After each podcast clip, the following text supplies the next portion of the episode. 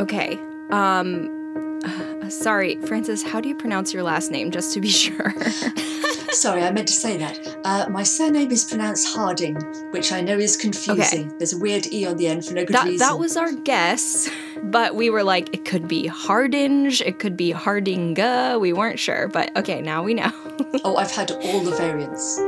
okay. Well, we we like to at least know how to pronounce the guest's name by the time we introduce them to the audience. So Yeah, even though we've started recording and the podcast is rolling, now's the time to ask. So good timing. well, who cares? It's it's totally edited, as we said. no, I'm keeping this. I'm keeping it. All right. Uh, welcome to our podcast, which is called Fire the Cannon.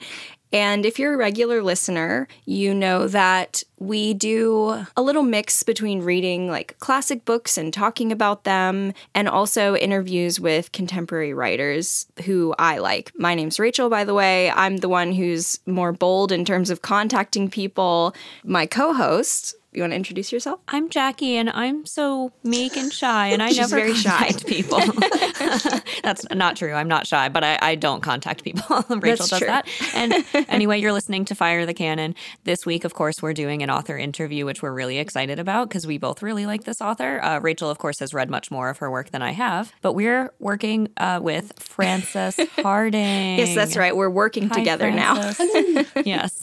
Thank you very much for having me. Yes, I'm I'm so excited. I would say that Frances's books in terms of myself are like drop everything books. When they're out, I will read it like right away. So if I'm unless it's something that I have to read like for the podcast, I will drop everything and I'll read that book. Please do not be holding a baby when Frances releases her next book. It will be dangerous. Your blood will be on your hands, Frances. Babies are bouncy actually. I'm, hope- Their bones aren't usually fully knitted together, but it'll be fine. I'm hoping that's not the voice of experience. Well, one of my sisters, when she was little, when she was three, we had another sister born, and the three year old didn't really like her. And at one point, she was holding her on the couch. And this is our co host, Rebecca, Jackie, who's not here today. Mm-hmm. But Rebecca was holding the baby Lydia. I saw her like look around and then kind of drop her arms like straight forward. And Lydia rolled off her arms onto the floor and bounced a little bit, but she was totally fine. And that was the day Frances released her first novel. um, no, so we're we're definitely so excited to have you. Um, would you like to kind of give a brief introduction of yourself, little elevator pitch for who you are? Well, I'm Frances Hardinge, and I write fairly dark and invariably strange books for children and the YA readership. Uh, one of them involves a tree that eats lies. Uh, another one can best be described as a kind of comedy fantasy historical spy thriller crime caper murder mystery set in an alternative world with uh, a homicidal goose and floating coffee houses. Um, you get the idea. I mean, there's there's another one that's set entirely underground, which has mind control perfume and exploding cheeses and evil expression designers. Oh, and glowing Venus flytraps. So, do you have do you have like a wall of words at which you throw darts and you say, "Yes, mind control, perfume." There we go. That's the topic of the next book. I mean, all these ideas made perfect sense in my head. I'm sure they do. Frances um, is famous for always wearing a black hat. I, I presume you take it off in the shower and in sleep, though it may be attached to your scalp. I don't know. Uh, I do take it off. I, I mean, usually uh, I, I put it on any time I leave the house. Now, as you can see on this particular Zoom call, I am wearing my hat, but that's because my image is leaving the house. Therefore, uh, it, you know, it, Yes. it, it felt appropriate. And we cleared up all the glitching. When she first joined the call, she was doing this wonderful robotic uh, space seizure dance, which was the result of camera issues. But now she just looks like a normal person. Yes, yes. Exactly. My, my simulation is complete now. For a moment, they could see the true me, but everything's fine now. yes, we've buffered. I actually was wondering if you would wear the hat for the interview. I know that, so Terry Pratchett also wore a similar hat, correct? Correct. Uh, it is actually a coincidence. I mean, personally, I think the late Sir Terry deserves all the tributes in the world, and I actually think he carried off that hat, that style of hat, with a lot more panache than than me or, or virtually anybody else. Um, but no, I just I, I've always loved this style of hat, and in fact, I'd I'd been wearing um, fedoras and trilbys on a kind of daily basis before I got a book contract. It's just that when I did become an author, no one succeeded in stopping me. well, that's interesting to know. I know there is another writer in her author photo, she has some like very, very stark black eyeliner, like on the bottom lash line. And uh, she in interviews has talked about like cultivating, you know, a particular look. And it's kind of like you put that on and you're instantly recognizable, and that is what people notice, and it kind of distracts from anything else. But it sounds like this is just your style that you had even before becoming a writer. Yep, absolutely. Um, I, I just look like this. and, and all the waistcoats as well. I mean, I just have a lot of waistcoats because I like them. Yeah. And as I say, people just failed to stop me wearing them. yeah. Well, I mean, we've had another author who actually maybe two who are interested in like period costume. There's something about like uh, YA and fantasy authors and a converging interest in the past and interest in clothing. And I love it because it's just so much more interesting than you know i'm i've got my like year-round uniform of leggings so. cardigan yeah cardigan and leggings well in my case i'm also a larper and i oh. i used to be part of a historical reenactment group so uh, yeah i have I have quite a lot of old-fashioned clothing, not all of which I wear on a daily basis. But yeah, I have I have more Regency dresses than any sensible person would have. Do you find that the research that you do for your kind of like LARPing and costumery that that is very helpful in terms of your writing? Because I would say most of your books, correct me if I'm wrong, but I think one is sort of contemporary, and then the other ones they're not necessarily set on Earth, but they're set in worlds that are similar to past Earth, Earth adjacent. Yeah. yeah. Yes, that's largely true. Uh, there is one book, as you say, that's set in the modern day. And then there are three that are actually set in our past, but with mm. supernatural elements of various sorts. Uh, and then there are others that are set in alternative worlds, but sort of past influenced. Um, a lot of them don't map exactly onto a specific period. I, you know, because they'll have been shaped by their own history in ways that, that don't entirely tally with ours. But I've drawn inspiration from from lots of things in, in our in our world's past. Uh, so yes, yes, that's very true. Um, as for how much role playing and historical reenactment has helped with that, I think quite a lot. Uh, certainly, if you have first hand experience of trying to run an 18th century costume, then you know, that that can feed in. a lot of my fellow historical reenactors were extremely well informed and fascinating to talk to, and you acquire all sorts of interesting tidbits and anecdotes and slang and swear words, etc. Talking to them, and some very interesting songs. Um, so, so a lot of that, a lot of that, that went into the books. Interesting. I wonder what type of historical reenactment were you doing? Can you share? Was this like a particular historical site or battle? Like you mentioned running, so I imagine something terrible must have happened, or maybe you were just playing a nice game. Oh well, I was part of a, a group called the Dueling um, Dueling Society, and we basically put on Regency era interactive murder mysteries for the public in stately homes. Uh, English heritage, let us do this. So, like Pride and Prejudice with murder. Kinda, yeah. Sounds like you're wrong, Jackie. well, this is I. I am the voice of the dumb American. That's what I am on this podcast. No. So. well, there, there, there, was some marriage market stuff, and and and there, there would sometimes be a certain amount of romance, but a lot more skullduggery. and and dark secrets. Skullduggery, I haven't heard that word in so long. It's, it's an underused word, mm-hmm. and and a lot of blackmailing. And so basically, we'd we, we'd have these shows for about four hours, and because they were um, interactive, a lot of it was improvised. So we're effectively playing our characters running around on adrenaline, four hours, uh, fighting duels, um, demonstrating Regency dances, blackmail each other loudly in the grotto, and, and things like that, and generally um, behaving extremely badly, but in, in a period and educational fashion. Okay, so that was what you were doing, but what was the job? I'm just kidding. that was a, that was a bad joke. I don't know if it was bad. I just didn't understand it. so that's what you used to like doing. Yeah. Yeah. I mean, it just felt like basically some nice people and lent us a stately home and lots of public that we could play with. That sounds very fun, honestly. Interesting. Um, I did. I I wanted to ask. So, um, you definitely have an affinity for certain types of settings. Like Victorian era seems to be one of them, which I love because my house is an old Victorian house, and so I, I'm getting really into Victorian stuff. But also, I noticed like a lot of your books seem to be like centered around island life, but not like in the island life that a lot of us would think of it, like you know, laying on a beach drinking. Tropical.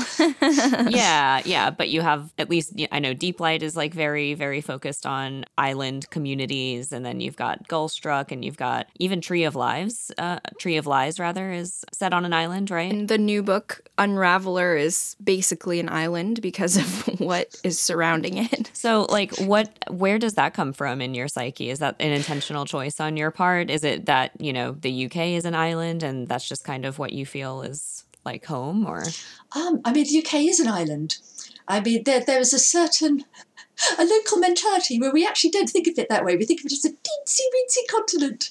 I think we're a bit prone to that. Oh, no. Yeah, it's, it's not, I don't I don't think it's particularly healthy. But I guess there are a number of things that make writing stories set in islands particularly appealing. One of them is, of course, that you can strand people. Oh, Um, you can you can trap them with unfriendly communities in, in, in the way that I do in in, in the Lie Tree. oh, I said Tree of Um, Lies. Sorry, Lie Tree. Okay, same difference. You can have whole whole range of islands of different size, as in Deeplight, including some tiny ones where you might find yourself running around a relatively small rock trying to escape from something dangerous.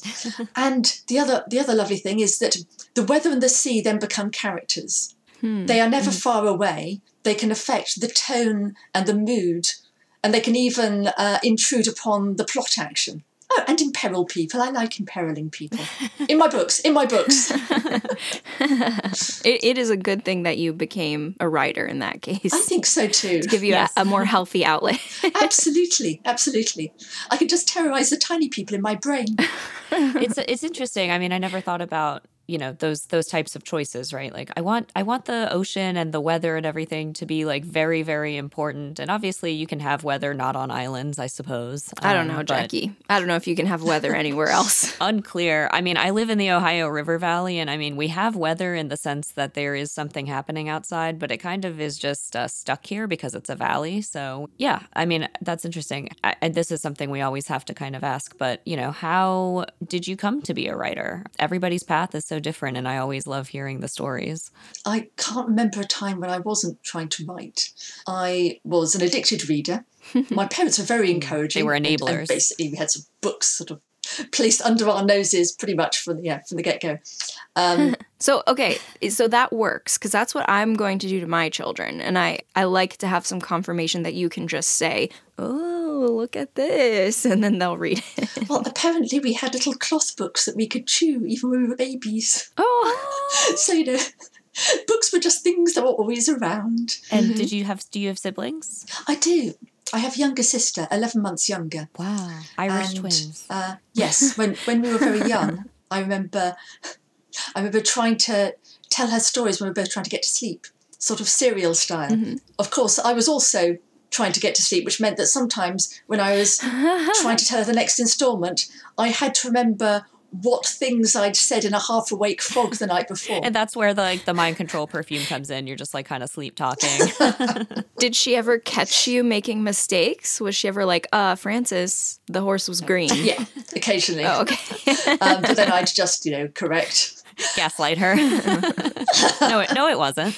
But yeah, that definitely some comedy stories, but also at least one time travel chiller involving a haunted castle. Ooh. I can't remember what many more details Ooh. than that, though. I'm afraid. And did she grow up to be a great lover of books also? Because I, I'm bringing this back around to what Rachel said. I mean, did it work on both of you, or did one of you turn out to be Oh, yeah. like the great enemy of books? Okay. No, no, no. I think I think if anything, she reads more than I do. Oh wow. Well, I guess if she's not writing books, maybe she has a little extra time to read them. so I've heard from some writers and like I read different blog posts whatever. Uh, I know like for example, Jo Walton, I don't know if you've read any of her stuff, but she reads so much. She has a, a like a monthly blog post of how many books she's read basically. And it's always like 30 plus. I think she's a speed Wow. reader as well. But then we talked to other writers who have said like you know i don't get to read that often because maybe i have a full-time job plus i write or like i don't necessarily want to be influenced by this or whatever. So i'm just wondering like do you still read a lot? And if so like i mean what are you reading now? Or do you have any recommendations? Uh, I do, I'm still an enthusiastic reader, but I'm not a fast reader. So I'm, I am not one of these people that sort of chases through tons of books. Uh, in fact, I, I have uh, a recurrent problem with the, the fact that my to be read pile is some bookcases. Oh. so it's a, at least it's an organized pile, albeit a very large one. Yes, and in some cases a double shelved pile. Um, well, one of the things they don't tell you is that when you're an author, books just show up. Oh, They just turn up in the post, Yeah. and it's lovely. It's a it's a really nice problem to have. who sends them? To- Um, publishing companies, things like that, and they just there they are. they want pull quotes or they're like you might like this I, I think a bit of both, but they turn up faster than I can read them. I mean, which is a nice problem to have. But I am going to die under a pile of books. Maybe they're trying to kill you. there are worse ways to go Yes, absolutely. It's it's pretty much how I'd want to go. oh no like get rid of the competition I mean, it'll work because I can't get rid of them. Of course not. No, that's cruel. They're course, children. Um, yeah, I didn't know if it was publishing companies or if it was just aspiring writers that are like, Frances, read my book, please. I, I don't think they know where I live. Ah. No, I think it's it's mainly just publishing companies. That's for the best, it sounds like. You would really be buried. that's um yeah i i recently moved and uh, of course we moved my books with me and so i have been saying that lately i'm able to tell people that i have over a ton of books and wow. that I mean it literally and I know for a fact that it's true because they had to weigh the truck that was carrying the books. So I I also uh I think I would say I have 3 TBR bookshelves but some of them are like books I want to reread. TBRR. Yeah, exactly. To be reread, some of them. I do sometimes now get rid of books once once I've read them because then I've read them and I feel I can do that. It's the ones I haven't read where I, I mm. can't get them away because I might love them. Yeah. I, I am denying them. I'm denying that opportunity to be loved by me.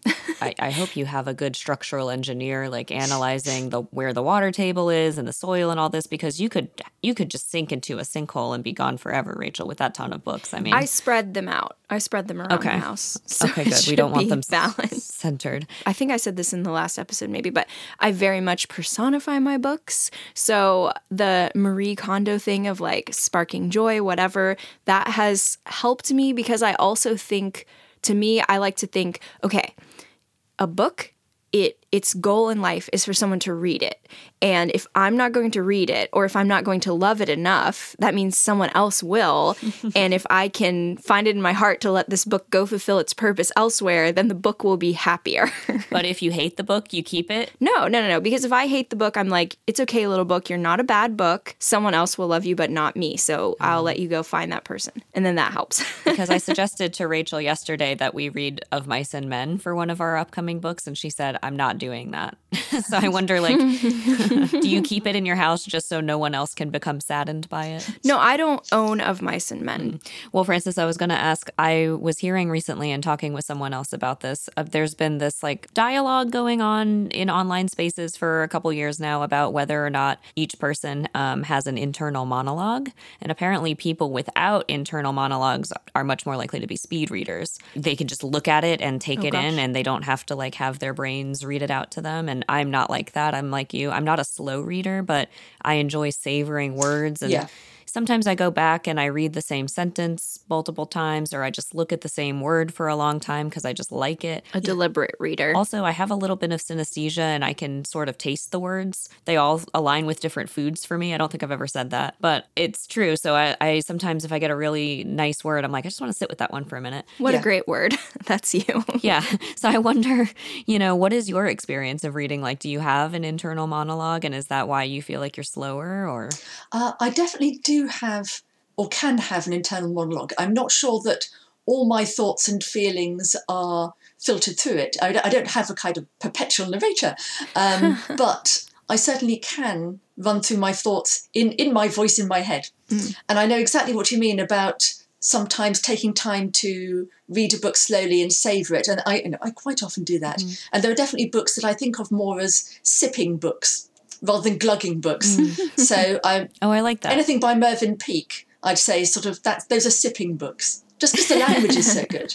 Yeah, I've I've seen some people online say things like, you know, there are plenty of really great books that are like can't put it down, got to read the whole thing at once. But it doesn't make a book bad to not do that. You know, some yeah. of the books you don't want to glug through. yeah, mm-hmm. that's true. Speaking of like good language, so I'm gonna sell Frances's books for a little bit her her books are are wonderful. Like the writing is amazing. Mm-hmm. We discussed this a little bit over email, but they tend to be marketed towards like middle grade readers or young adult readers. But the way that they're written is not what stereotypically would be called juvenile. Like the writing mm-hmm. is wonderful. I think anyone would enjoy them, especially if there's an adult who like is prejudiced against YA, which fine, like you're not the target audience, but you I think that you would really like Frances's books. So I think they're great for basically any age. And I actually I gave Jackie Deeplight, which mm-hmm. I think was the book before Unraveller maybe. Mm-hmm. But I gave it to her and I was like, "Oh, I hadn't read it yet. The description, it's about a friendship between two people. This will be perfect for yeah, us." we're best friends. And I gave it to her and like a little bit of spoilers, but it's about a very toxic friendship. so as I was reading it, I'm like, oh no, what was I saying? yeah, saying? I'm not going to spoil the end, but I'm just going to say the friendship doesn't go well. And uh, I thought, Rachel, I didn't know you felt this way about us. Which one am I? Am I Hark or am I Jelt? but yeah, so they're they are delightful and they're really well the written. The themes are are very mature, like in Unraveller, the first part of the book had a feel to me of I read the first book in the Witcher series, and there's sort of that vibe for maybe the first 25% of the book. And then as it goes on, you're like, oh, just like with every Frances Hardinge book, society is the problem. it's not individual bad people. And by the end, you realize the book is about therapy. It's like about the importance of therapy. but also it's these two kids going around and dealing with people who've been cursed and people who are cursing others. Uh, it, the themes are just very mature, but presented in a way that a child would also find delightful to read about. Yeah, I saw the synopsis of that book and I thought that is really intriguing to me. I mean, I think they're all intriguing, but some things just speak to individual people more than others. And I thought that, yes, that is good. Thank you very much. It was great. I, I cried at the end. On oh. the last page, I was just crying, and I'm like, oh, oh. excellent. She got me in the last page. My work here is done. So I've made you two cry and spoiled your friendship. yeah. yeah, this is actually the last episode of the podcast. Jackie's yeah. turning into a sea monster, can't deal with it anymore. We're over. Yeah. Oh, so you decided I'm Jelt. Okay. All right, yeah. That's been decided. Um, yeah, no, and you've become you've imperiled us in our real lives. No.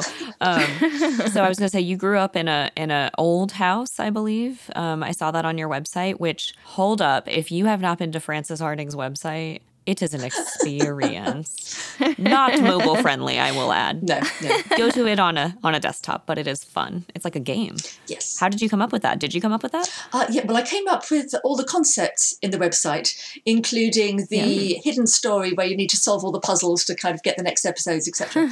um, and then I I got a talented artist to do the actual making it look nice. Yeah. Uh, she was she was local to Oxford as well, and and and very kindly produced all the uh, all the art artwork. Yeah. My webmaster made it all work from a technical point of view. That's awesome. Yeah, it's like a little town, and you can go like, this is the post office, and this is how you contact her, and then this is where we go to the library, and here's the list of the books. It's so interesting. It's cute, but there's a puzzle you have to solve. Yes, I, I, it makes me happy, and it's all slightly sinister. it's also it's kind of like more of an old school website like what are we are we in web 3.0 or something now? It's more it very much reminds me of a website i would go to back in like the late 90s when every website was so different and they were all so interesting and the designs weren't standardized. And now a lot of times you go to a website and it's you know text on a white background and maybe there's a heading image and whatever.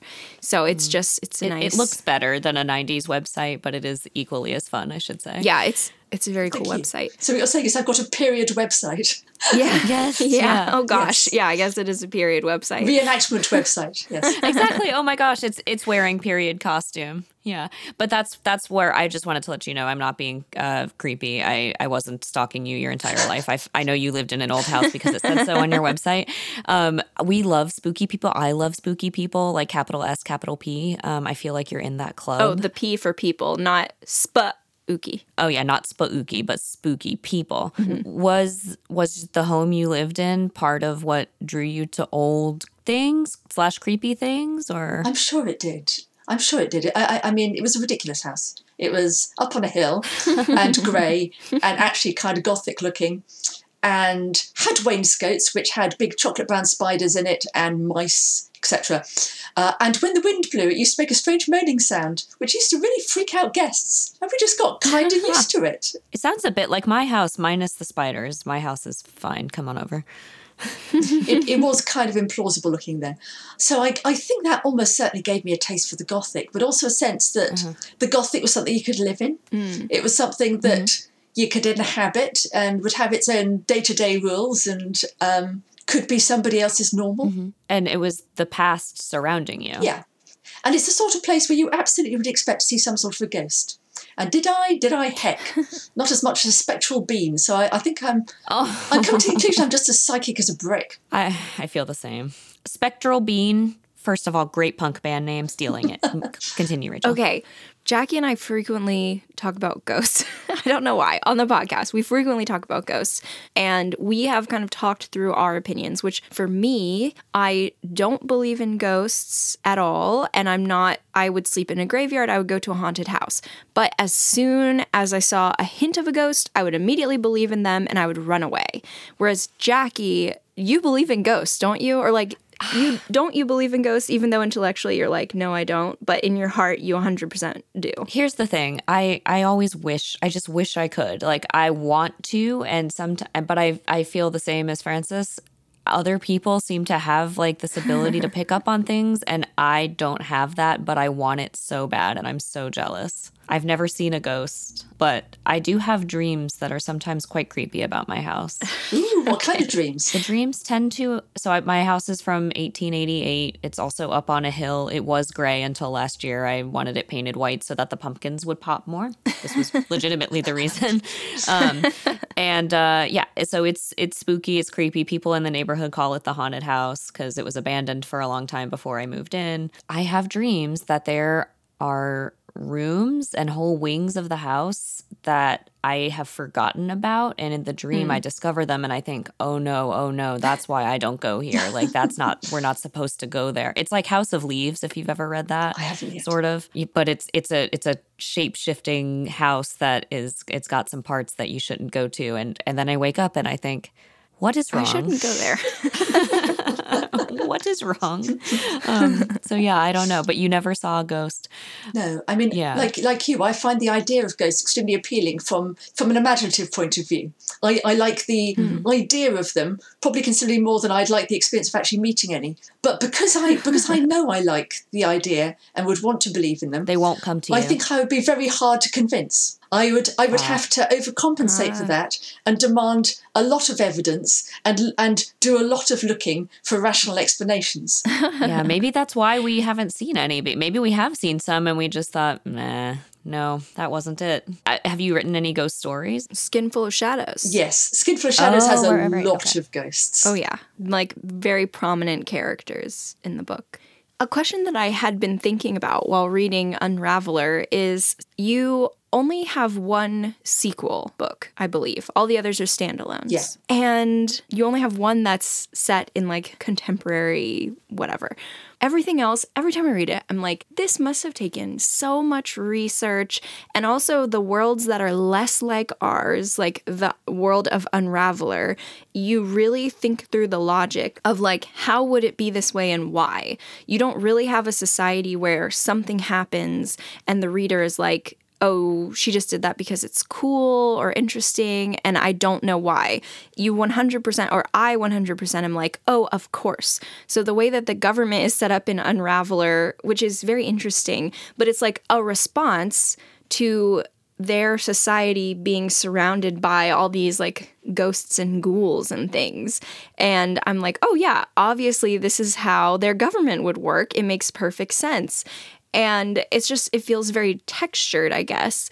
So I'm always wondering like how can you bear to do all this for one book and then you're like goodbye. Let me do it again. well, that, it's partly because world building is the fun bit or one of the fun bits, one of the many fun Ah, bits. um, I really enjoy it. And then I do battle with the book for really quite a long time and eventually become sick of it.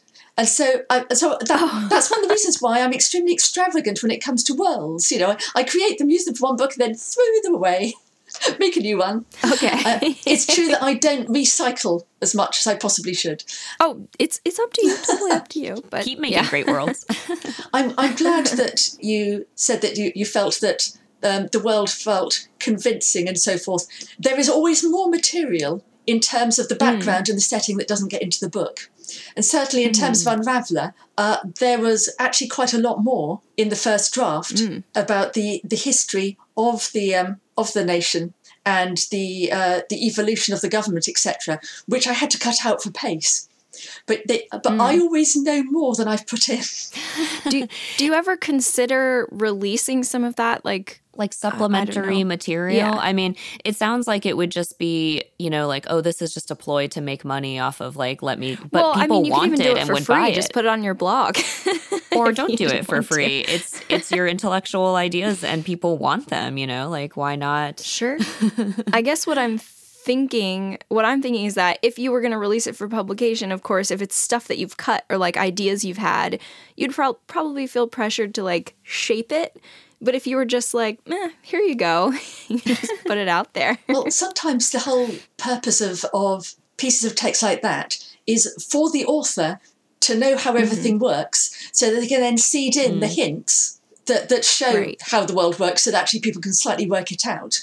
Um, and just to give the feeling that, that the world is concrete for the, for, for the person who's reading it. And then it can be taken out. It's, it's sort of already done its job. Yeah, I see what you mean. I, I feel like I've said this before. I write poetry, obviously not professionally, but you know, there's this pretty common idea of like you write the first draft of the poem and it's going to go through many iterations, but you kind of take out the scaffolding at a certain point. You take out like the first few lines and some explanation here and there and it's like, okay, maybe those were like fine lines on their own, but like you don't you don't need that. You need that to create the poem, but it's not part of the finished product. So maybe that's Yeah. kind of what you're saying there. Yeah. I was fascinated to see that your first book uh, was published because of theft, um, friendly friendly thievery.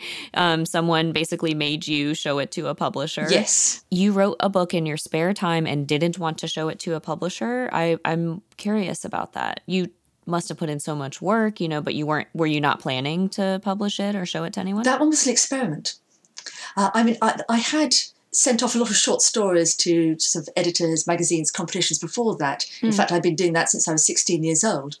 Um, but I had been meeting recently with, with the friend in question, and we'd been originally considering writing something together and then discovered that our ideas and our our styles didn't really gel. I mean, it was very productive. We we we generated lots of ideas in our conversations, and then we realised we did not have a book idea. We had two we had two book ideas, and then we decided to keep meeting up and just write our, our own books and provide each other with feedback.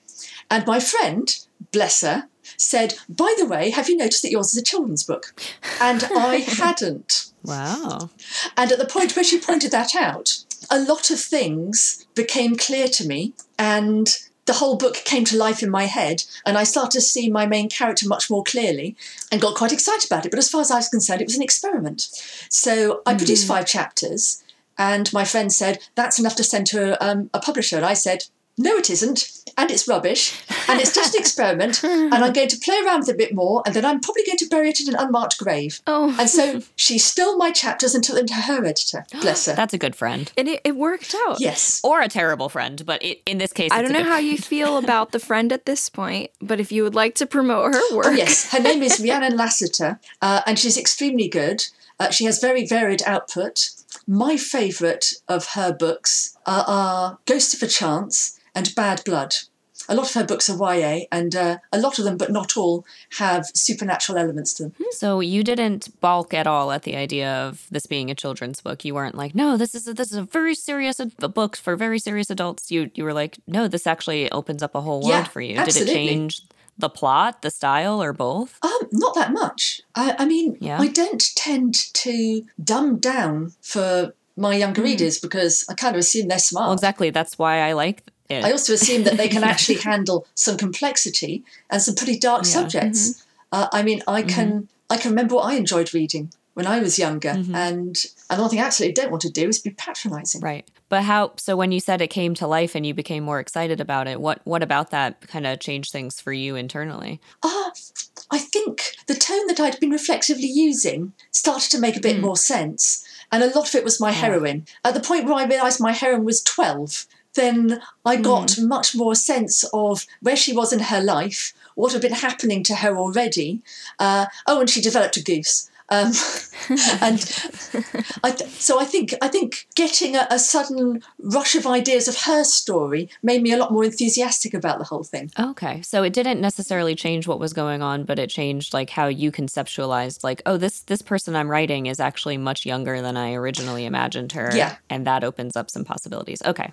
That's awesome. Now, you also don't, in a lot of your books, there's very little romance. There is like a wonderful romance in Unraveller, but it's like sort of off the page and it's between none of the main characters.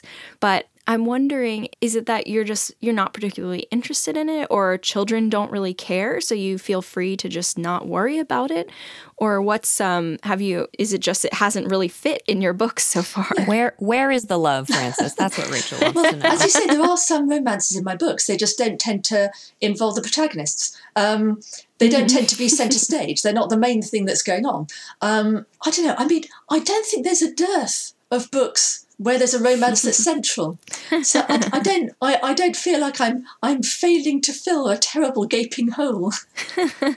um, Oh, I I definitely agree. I'm just I guess because there are so many books that include romance for the protagonist, that would be the reason for me where I'm wondering is this a deliberate choice or it just happens that way for you? a lot of the time, it just it just kind of happens. I just end up writing protagonists who have other things on their mind, like survival and revolution. yeah, romance kind of feels to me like a, a whole separate type of story or a whole separate type of strategy for telling a story because you either put your characters through something very harrowing and see how they grow or fail or both, or they make intentional choices and see what the you know outcomes of that are. But you can't really intentionally fall in love and romance kind of just happens to you, but it's not quite the same as necessarily going through a, a difficult experience, you know? So it can be difficult, but in and of itself, it's not quite, you know, the hero's journey. So I can see how that may not always fit in. Well, I mean, not everyone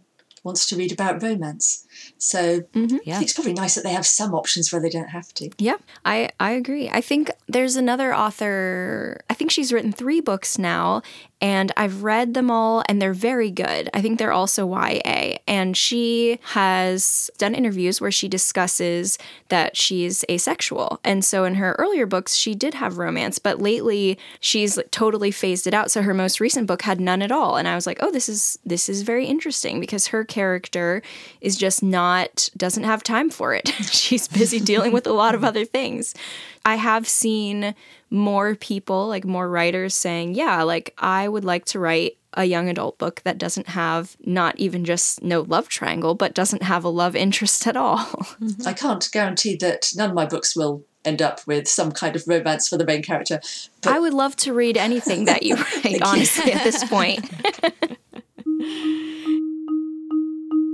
Hey everyone, I hope you're enjoying our interview with Frances Hardinge. I can tell you, speaking from the future, that I really enjoyed it. And I think Speaking from the past, I know that I already enjoyed it and I'm probably going to keep enjoying it too. Yep. And I'm sure you will also continue to enjoy it. We just wanted to jump in real quick to say that if you are enjoying it, there are a few things you can do that are really helpful for us. The first is just give us a rating review on Apple Podcasts or a thumbs up on Spotify if that's how you listen. Tell your friends and family, but also if you would like, go to patreon.com slash fire the canon. Canon is spelled C-A-N-O-N and consider becoming a patron because you'll get access to all of our bonus content. We have some great episodes, we have some little blog posts, that sort of thing. And it just really, really helps us out in terms of making the show.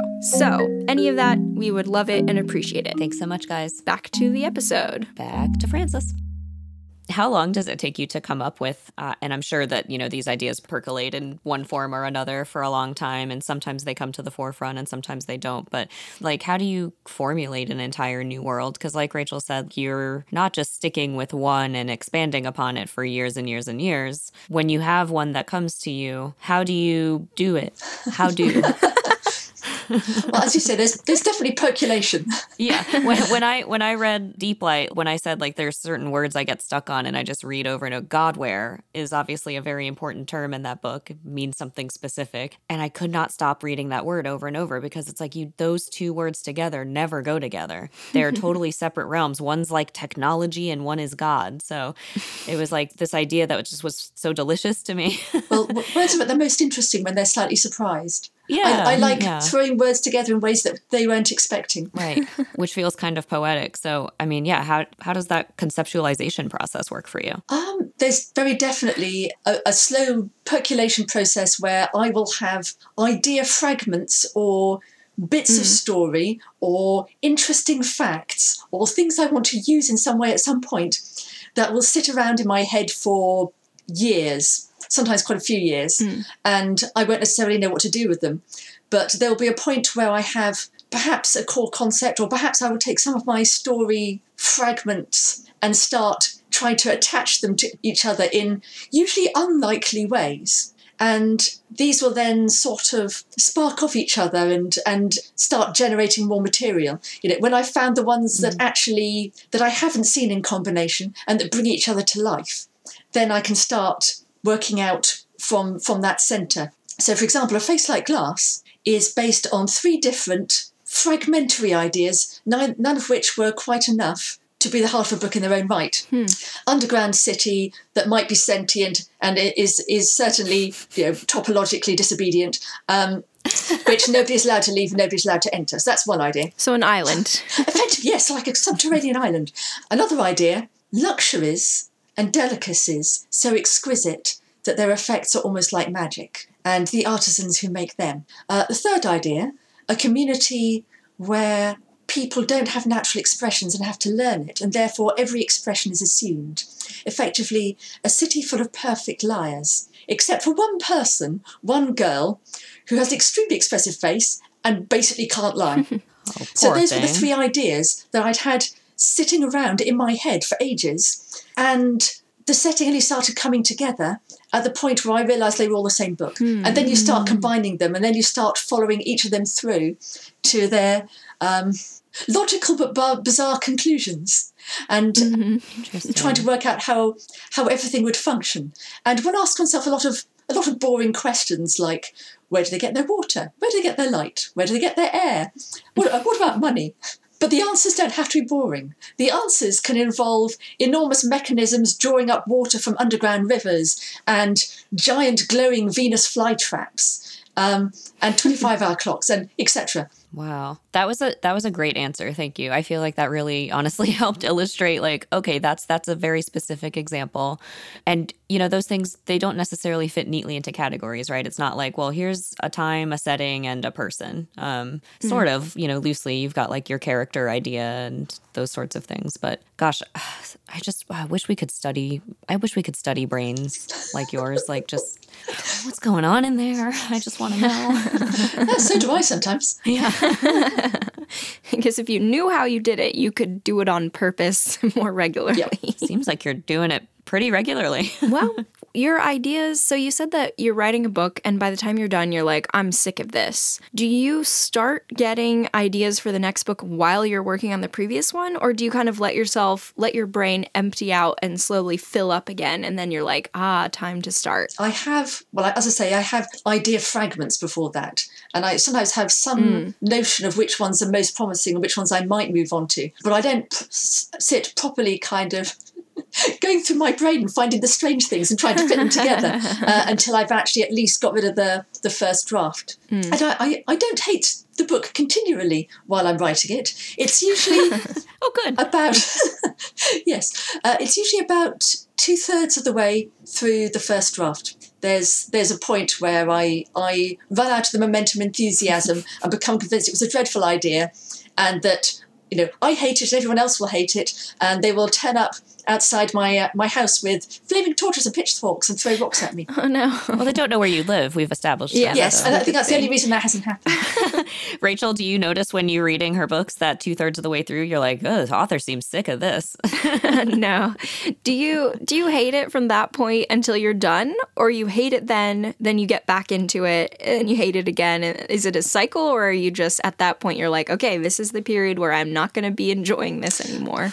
Certainly, for writing the the rest of that first draft, um, mm. I will I will gradually hate it more and more, particularly during the period where I am five chapters from the end. And I do say period because mm. the end recedes before me.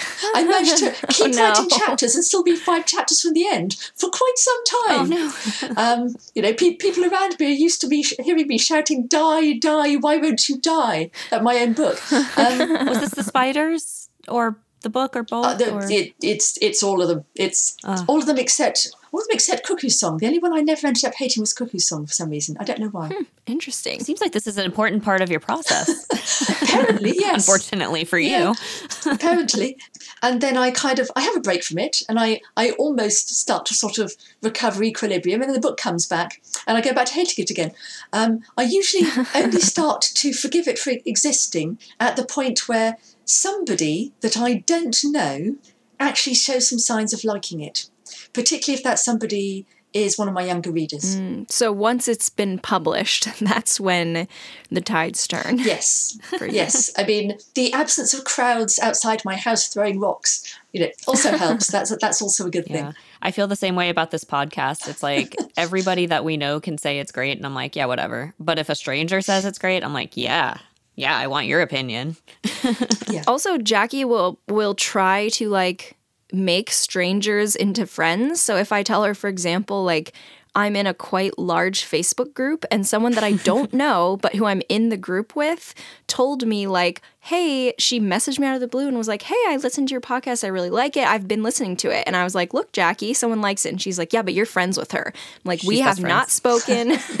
we are in a large group together. this is a stranger. I try to make strangers into friends all over the place, though. I, in a in I, a negative sense.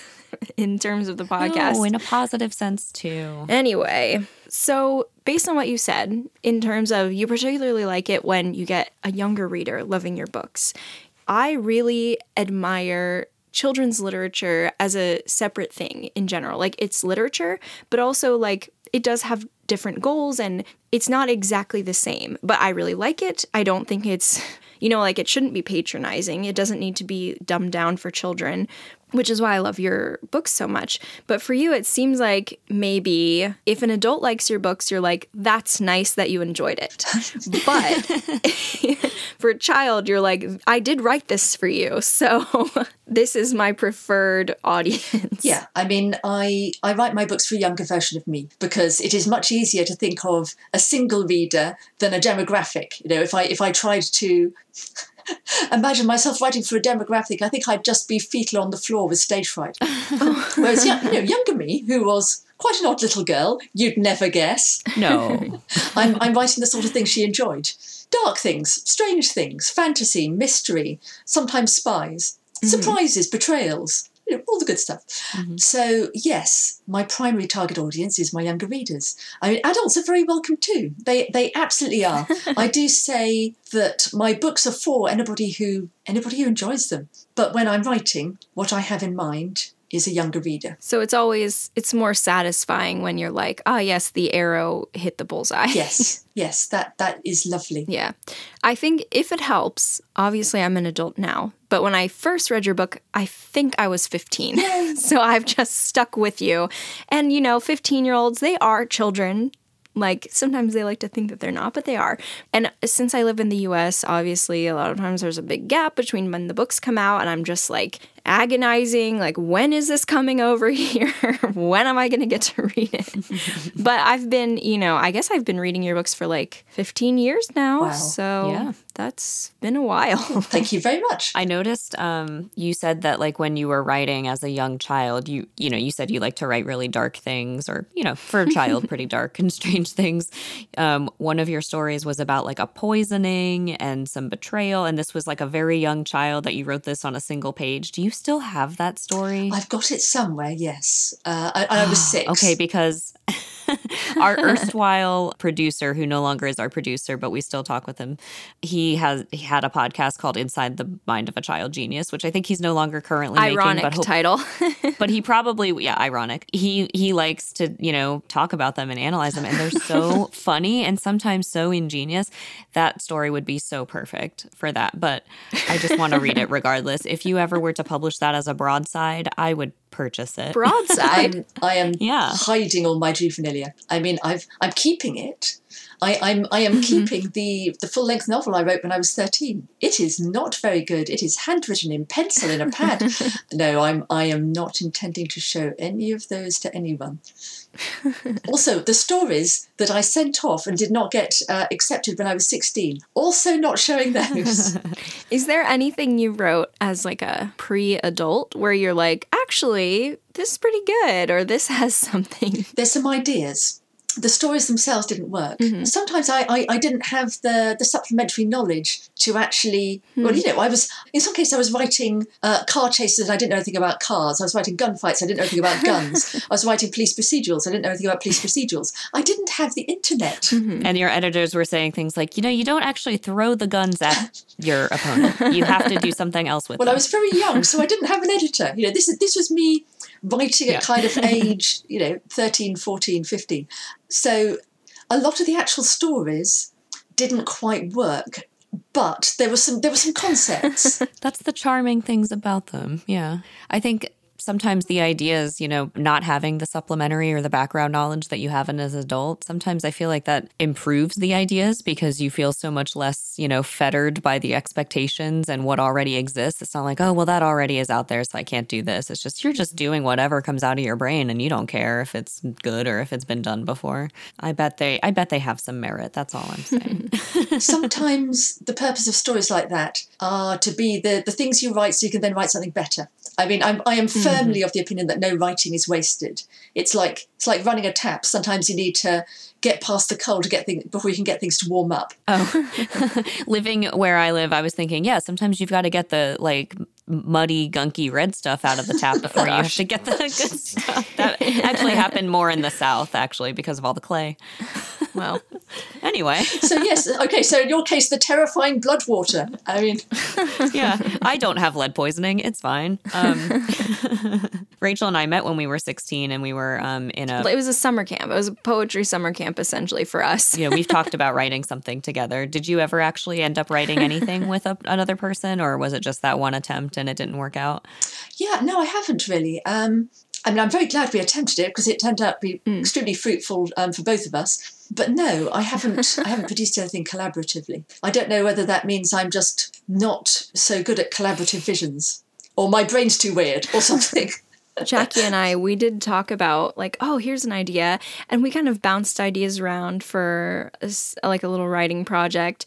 And I think we did a good job in terms of refining ideas. But I'm like thinking about it. I'm like, I have no idea how the two of us would even handle trying to write something together. Well, that's the thing. I I know that we have very different styles, but I thought maybe that could be a strength. I guess we'll see. Yeah, maybe we'll see. Maybe we won't. Or it could end our friendship. Jelt and Hark again. Are you working on a novel now, Frances? I am. Uh, I'm at relatively early stages, Mm. and I'm afraid I'm going to have to be slightly mysterious and and not say too much about it. But you'll be unsurprised to hear that it is YA fantasy and it's quite dark and it's got a historical flavour. Hey! I love it. Is there, I mean, maybe, I know you don't want to talk about the book you're writing now very much, but do you have an idea that's been percolating, like a fragment that's been percolating for like a really, really long time that you've never been able to figure out what to do with that you would like to share, even a tiny little thing? There were plenty in my head, none that I think I'd want to share. I always feel slightly superstitious about it, if you know what I mean. I don't. I, it's like I don't want to share it till it's cooked. Right.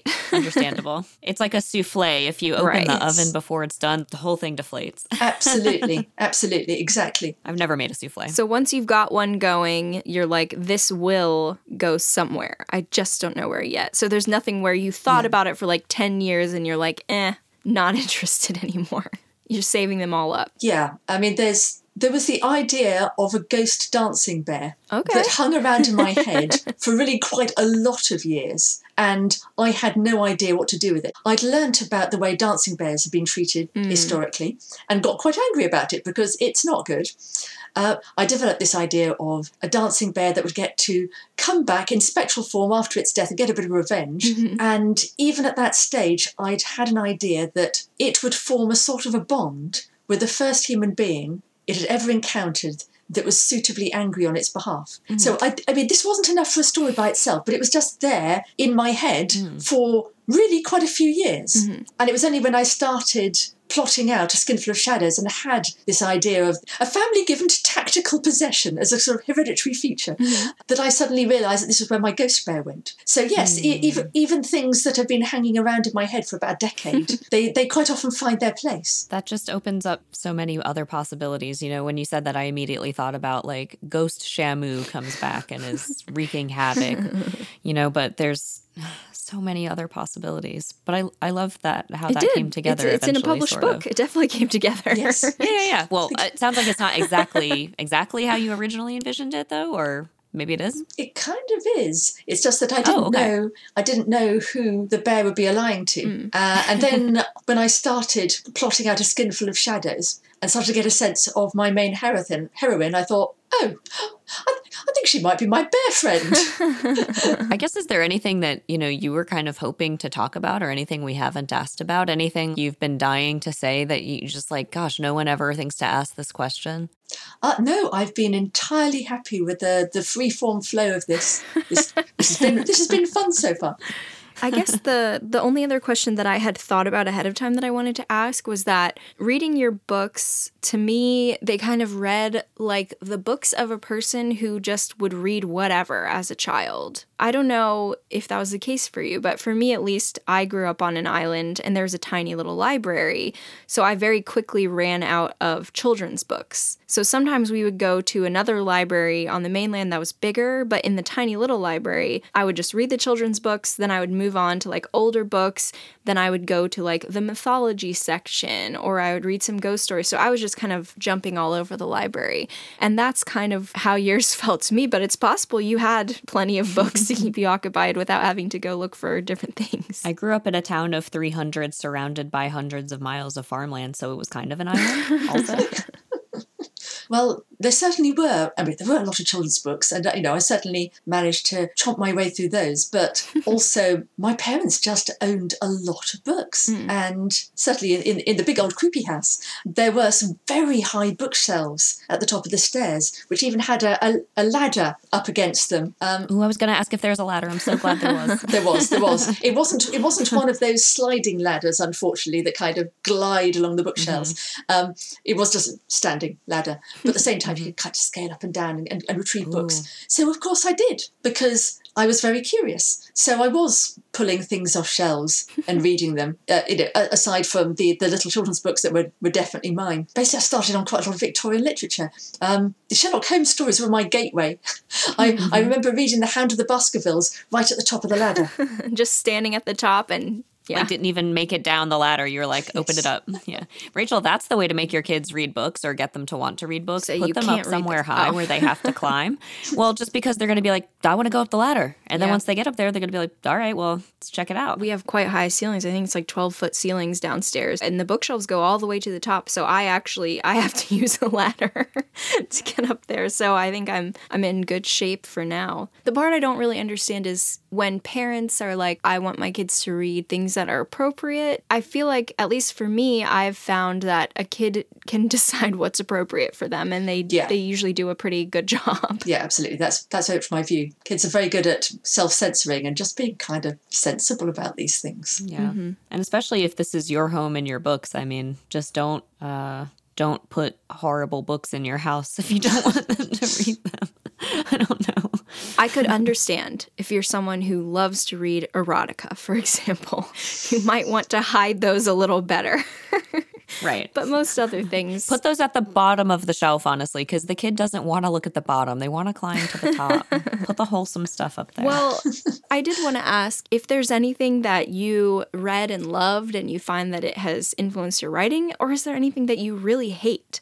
Because, you know, these authors are all dead. It's okay. You're not going to, I don't think you'll get canceled or anything if you're like, I've always found these books to be terrible. yeah, you're so positive and kind. And I just. Yeah, be mean. Gosh.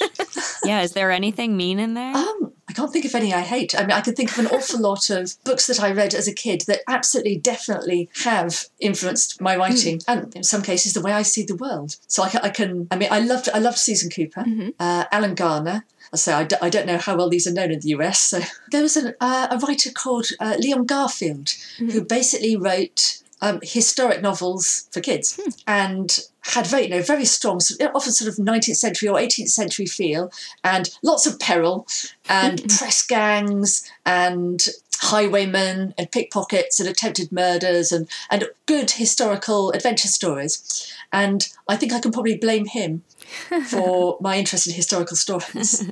I love Douglas Adams' Hitchhiker's Guide to the Galaxy. Mm-hmm. Very fun. Late teens, I got into Terry Pratchett. There's uh, an author called Catherine Storr who wrote a book called Marianne Dreams, a nicely creepy book that I read when I was about nine, which scared the dickens out of uh, out of me and which I adored. uh, and when I was about ten, my favourite book was Watership Down by Richard Adams. I had that in my head as you were talking. I was like, I wonder if she's going to bring it up. and, and, there are loads of other authors I could mention too. Do you have? We've talked about a couple different strategies that different authors have. Like Charles Dickens went on these long, long walks, and that's where he kind of came up with his ideas, and then he'd come home and write the ideas from the walks.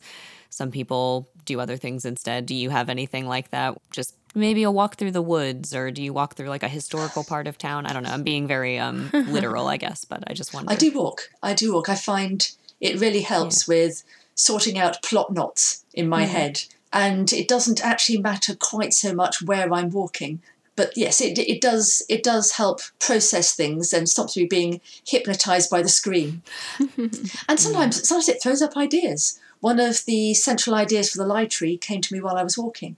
I hmm. remember stopping halfway across a bridge and realizing that I had the, well, as it were, the the seed for a story. Hmm. yes, I, I did want to. This is one of the very first things. Um, so I have not read The Lie Tree, to be fair, but we had just recently covered Pinocchio on the podcast, and I do wonder if Pinocchio may have been created from the wood of the tree that eats the lies. Have you read the Pinocchio book, by the way? Yes. What's your opinion? It's dark. It's horrible. Yes, it's really quite dark. It's horrifying. Yeah, things got softened a lot from the yeah, Disney version. Yeah, and the thing that I keep telling people here's a little spoiler, but like Pinocchio, he doesn't care about being a real boy until the very end. He doesn't care, which is so odd because that is the theme that Carlo Collodi like didn't know that the book should have had based on what sticks out to everyone and like what is brought to the forefront in adaptations. Yeah, it's like society has been a good editor for him. I, but it's a different type of darkness. Like your stories they don't tend to involve children being it's just like slapstick violence against children is, is Carlo Collodi, you know, like it's very dark, but not in the way that your stories tend to be. Did Pinocchio come from the lie tree or? He's a he's a weird little guy, that Pinocchio. I think I told Jackie if my kids want to read Pinocchio, they're welcome to, but I'm not gonna be like, oh, you've got to read Pinocchio. yeah, that one goes in the middle Yeah. of the shelves. yeah. Well, it has been such a pleasure talking with you. Uh, just everything you said. Somehow you even managed to speak as like lyrically and interestingly as you write. So that's fun. I really enjoyed topographically disobedient. What was the other one? Spectral beam. so many good turns of phrase there. Jackie's gonna be um, going to jail for performing so much skullduggery just because she's like, I love that word. Oh I yes. need it It to a great word. Um, well, no, thank you so much again. This was really, really um, nice of you to give us your time like this, and um, just so fascinating to get to hear a little bit about your process. Well, thank you very much. Thank, thank you for the, the, the very kind words, and thank you for having me. Yes, we I'm sure that your the book you're working on now will be wonderful when it finally comes out. And maybe we'll reach out to you again and see if you'd like to come on once we've had a some more time to like build up questions or things to talk about. Put push through that two thirds hatred period because we know you can Thank do you. it. Thank you. I'll do my best. Okay, we have a listener. He has two granddaughters, and he and his wife read them books. And whenever we talk about children's books that we like, he's always like, This is great. I'm going to add it to the list. And I would like to say, Randall, once they're a little bit older, because I think they're two and four now, I really recommend that you get some of Frances Hardinge's books for them. I think they'll love them. Thank you very much. That'd be lovely. Yeah, and uh, maybe Frances, if you ever think about putting out an edible version of some of your books for the very young set, Yes. like you said, Chewable. just something for them to nom on. Yeah, little snack. Yes, snack time. that's true. For the mini me's. yeah, I may have been hungry when I wrote some of those sequences. Now I think about it. Yeah, you could do um, a face like glass. You could do a nice little cheese flavored cloth bound version. Oh, yes. Yeah. You know, one thing is that my dog has recently become obsessed with eating my hardcover books, which unfortunately I think it's because the glue attracts him or something. Apparently some dogs just like they get a taste for books and you can't you can't undo it. So it's terrible for me. Yeah, so if you could make like maybe a I don't know, a kibble flavored one for him too. that'd be great. I'll see what I can do. Well, no, he needs one where the glue tastes bad. You want him to stop eating books. You don't want to encourage I want to satiate him on books for him and I want him to leave my Mm. books alone. Get him his own little shelf that he can take the books off, chew them. yes. Okay. Take that in under advisement. Um, all right. Well, thank you so much to Frances Hardinge for joining us. Yes, um, thank we're you. of course going to link her wonderful website, Brilliant. and you can you can catch that in the show notes. All right. Thanks so much. Have a great evening, I guess, where you are now. Thank you very much. Thank you. Shall I, shall I press stop? Yes. Yes. Thank you.